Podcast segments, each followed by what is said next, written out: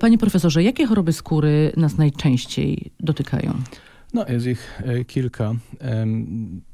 Najczęściej, powiedzmy, w młodym wieku to jest wyprysk, wyprysk atopowy, alergiczny wyprysk kontaktowy.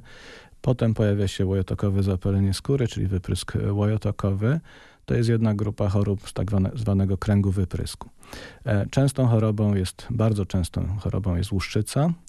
E, w wieku dojrzewania e, pojawia się trądzik zwykły, czyli młodzieńczy, który u niektórych kobiet po 25 roku życia może objawiać się jako tak zwany trądzik późny. Po 30, 40 też głównie u kobiet występuje e, trądzik różowaty. A grzybica? Oczywiście, grzybica jest częstą e, chorobą e, skóry. A możemy powiedzieć, które z nich są najgroźniejsze? No, na szczęście większość chorób skóry cechuje się dokuczliwością, swędzą, brzydko wyglądają, stresują pacjenta. Tych śmiertelnych jest niewiele. Natomiast są takie rzeczywiście e, niektóre odmiany pęcherzycy, stosunkowo rzadkiej choroby. A co to jest? Jak się objawia? To jest choroba autoimmunologiczna, czyli taka, w której układ odpornościowy zwraca się przeciwko własnym strukturom organizmu, e, właśnie skóry w tym wypadku i to się objawia powstawaniem pęcherzy. Niektóre odmiany pęcherzycy są śmiertelne albo są sygnałem śmiertelnych chorób chorób, na przykład nowotworowych. E, z takich chorób bardzo dramatycznym przebiegu to są reakcje polekowe w postaci e, toksycznej nekrolizy e, naskórka, czyli zespołu Stevens-Johnsona. To jest właściwie kiedyś to rozróżniane jako dwie choroby, w tej chwili to łączymy w jedną. To są gwałtowne, gwałtownie przebiegające choroby, które wyglądają trochę jak oparzenie całego ciała, skóra schodzi. Leczeni ci pacjenci są rzeczywiście na oddziałach oparzeniowych i tutaj śmiertelność może sięgać 30% nawet.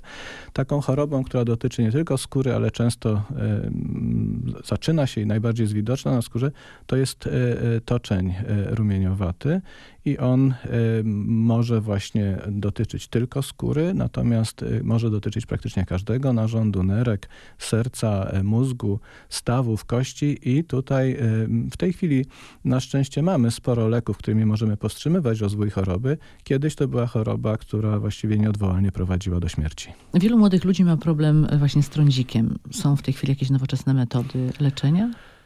Tak, to znaczy tutaj jest sporo możliwości leczenia i zewnętrznego za pomocą leków no, smarowanych na skórę, mówiąc trywialnie, czy e, leków doustnych. Te bardziej skuteczne zarazem no, wiążą się z pewnymi obciążeniami, więc też trzeba tutaj pacjenta jakby wcześniej zbadać i starannie dobrać e, leczenie i potem monitorować. Natomiast tutaj możliwości leczniczych mamy e, całkiem dużo. Chciałbym podkreślić, że te reklamowane suplementy czy kosmetyki one mogą w jakimś tam niewielkim stopniu pomóc, natomiast y, absolutnie efektywność leków to jest zupełnie inna liga. Można powiedzieć, że najlepszy kosmetyk przeciwtrądzikowy to jest tak jak powiedzmy 5% przeciętnego leku przeciwtrądzikowego. Y, dużo y, osób ma też problemy, czy choruje na łuszczycę. Co możemy powiedzieć o tej chorobie? E, łuszczyca e, jest chorobą e, zależną od wielu czynników. Tutaj jest uzależniona od genów, także powiedzmy osoby, które mają w najbliższym kręgu rodziny chorych na łuszczycę, jest ryzyko większe wystąpienia u nich łuszczycy. Bardzo ważne i wymagające podkreślenia jest to choroba niezakaźna. Kontakt z chorym na łuszczycę nie, nie wiąże się z żadnym ryzykiem.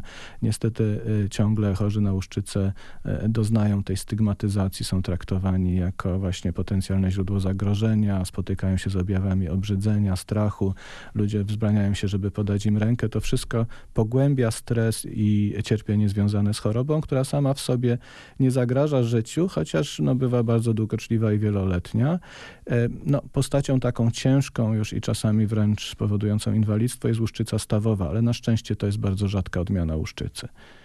Mm, e, również zimą podobno groźne są fotoalergie. Dlaczego? To znaczy, e, fotoalergie mm, są groźne zimą w przypadku narażenia na słońce, czyli na przykład wyjazd góry na narty może się wiązać e, z wystąpieniem objawów fotoalergii. Na pewno większy problem jest latem, gdzie tego słońca jest więcej.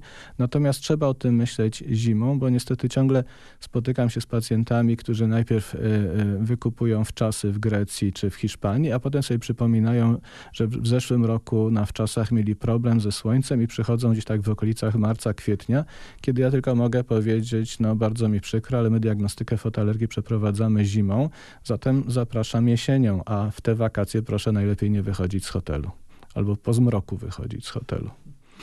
A czy celulit to też choroba skóry? A, to jest taka y, choroba troszkę jak, jak y, Yeti, że y, niektórzy twierdzą, że widzieli, niektórzy twierdzą, już mówiąc poważnie, niektórzy uważają, że celulit to jest po prostu y, typowy, nieunikniony objaw procesu starzenia skóry. E, Ale przecież młode dziewczyny też mm, to mają prawda, tego typu To sytuacje. prawda. No tutaj kwestia jest taka, że to no, sta, starzeć się zaczynamy od momentu urodzenia właściwie i nie, u niektórych ten proces zachodzi szybciej, u innych wolniej. Są odmiany tego celulitu zapalnego, który rzeczywiście tutaj wymaga leczenia. Natomiast trzeba podkreślić, że w wielu przypadkach jest to rozbuchane przez przemysł kosmetyczny, który oferuje różne specyfiki, więc jest to taka choroba troszkę jakby stworzona na potrzeby rynku, żeby przekonać konsumentki, żeby kupowały kolejne produkty na ten celulit. Ale co dermatologia nam, może nam pomóc w tej walce z celulitem? Niewiele. Tutaj najważniejszy jest racjonalny tryb życia. Wiemy, że przeciążenie kaloryczne, czyli po prostu mówiąc krótko, przejadanie się, zwłaszcza słodyczami, brak ruchu, siedzący tryb życia ma duże znaczenie. Zaburzenia hormonalne tutaj, a z drugiej strony też środki antykoncepcyjne mogą to powodować ale powiedziałbym w pierwszym rzędzie dieta i ruch są najważniejsze, tak jak zresztą no, generalnie w racjonalnym y, stylu życia, właściwie na każdy narząd, tak samo na skórę, to są te elementy, które wpływają najkorzystniej. Y, natomiast y, no, na pewno te kremiki różne, czy sam fakt masowania, jeżeli wcieramy ten krem, to tutaj właściwie ten masaż, można powiedzieć, że robimy sobie taki amatorski drenaż limfatyczny, oczywiście to jest bardzo bardzo niefachowy, ale z drugiej strony no już sam ten fakt masowania tutaj może wpływać korzystnie. Nie spotkałem się z kremem antycelulitowym, który by działał. Dermatolodzy przestrzegają też często przed na przykład zbyt częstym myciem. E, tak, to jest zawsze taki drażliwy temat, tak, bo y, nie, no, tutaj pojawia się zdziwienie, że jak to y, lekarz może zachęcać do zaniedbań higienicznych, ale to nie o to chodzi.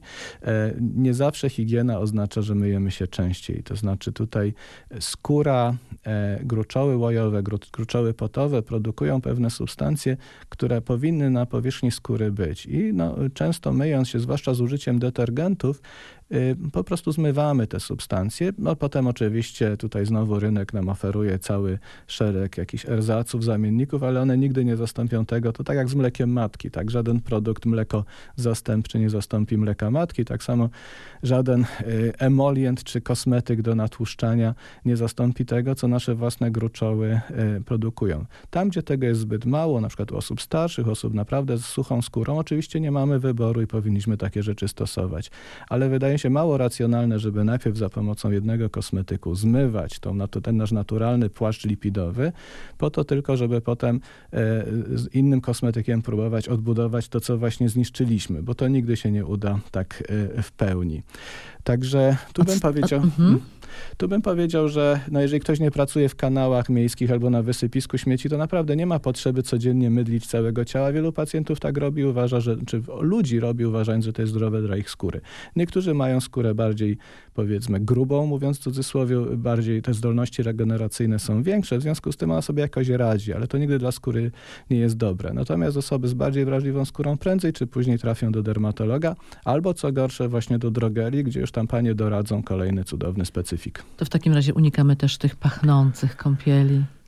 Oj tak, akurat y, y, kosmetyki obok metali są najczęstszą przyczyną alergii kontaktowej, a w kosmetykach perfumy.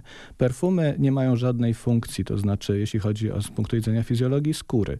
Y, jest to po prostu dodatek, który ma zwiększyć atrakcyjność produktu jako dobra konsumenckiego, które ktoś ma kupić, tak? Czyli tutaj po prostu po prostu no, wiadomo i to jest znane, że jeżeli mamy na półce szereg produktów o podobnych podobnych właściwościach i podobnej cenie, to podświadomie wybieramy ten, który najładniej pachnie. Dlatego perfumy są i w produktach niekosmetycznych. Perfumowane są ubrania, zabawki, książki. Ten zapach świeżej, nowej książki to tak naprawdę też jest kompozycja perfum. I wracając do tych perfum, one uczulają najczęściej. Także tutaj im bardziej sobie napachniamy nasze otoczenie, tym większe ryzyko stwarzamy, że pewnego dnia trafimy z alergią kontaktową do e, dermatologa czy alergologa. Dziękuję pięknie za rozmowę. Dziękuję.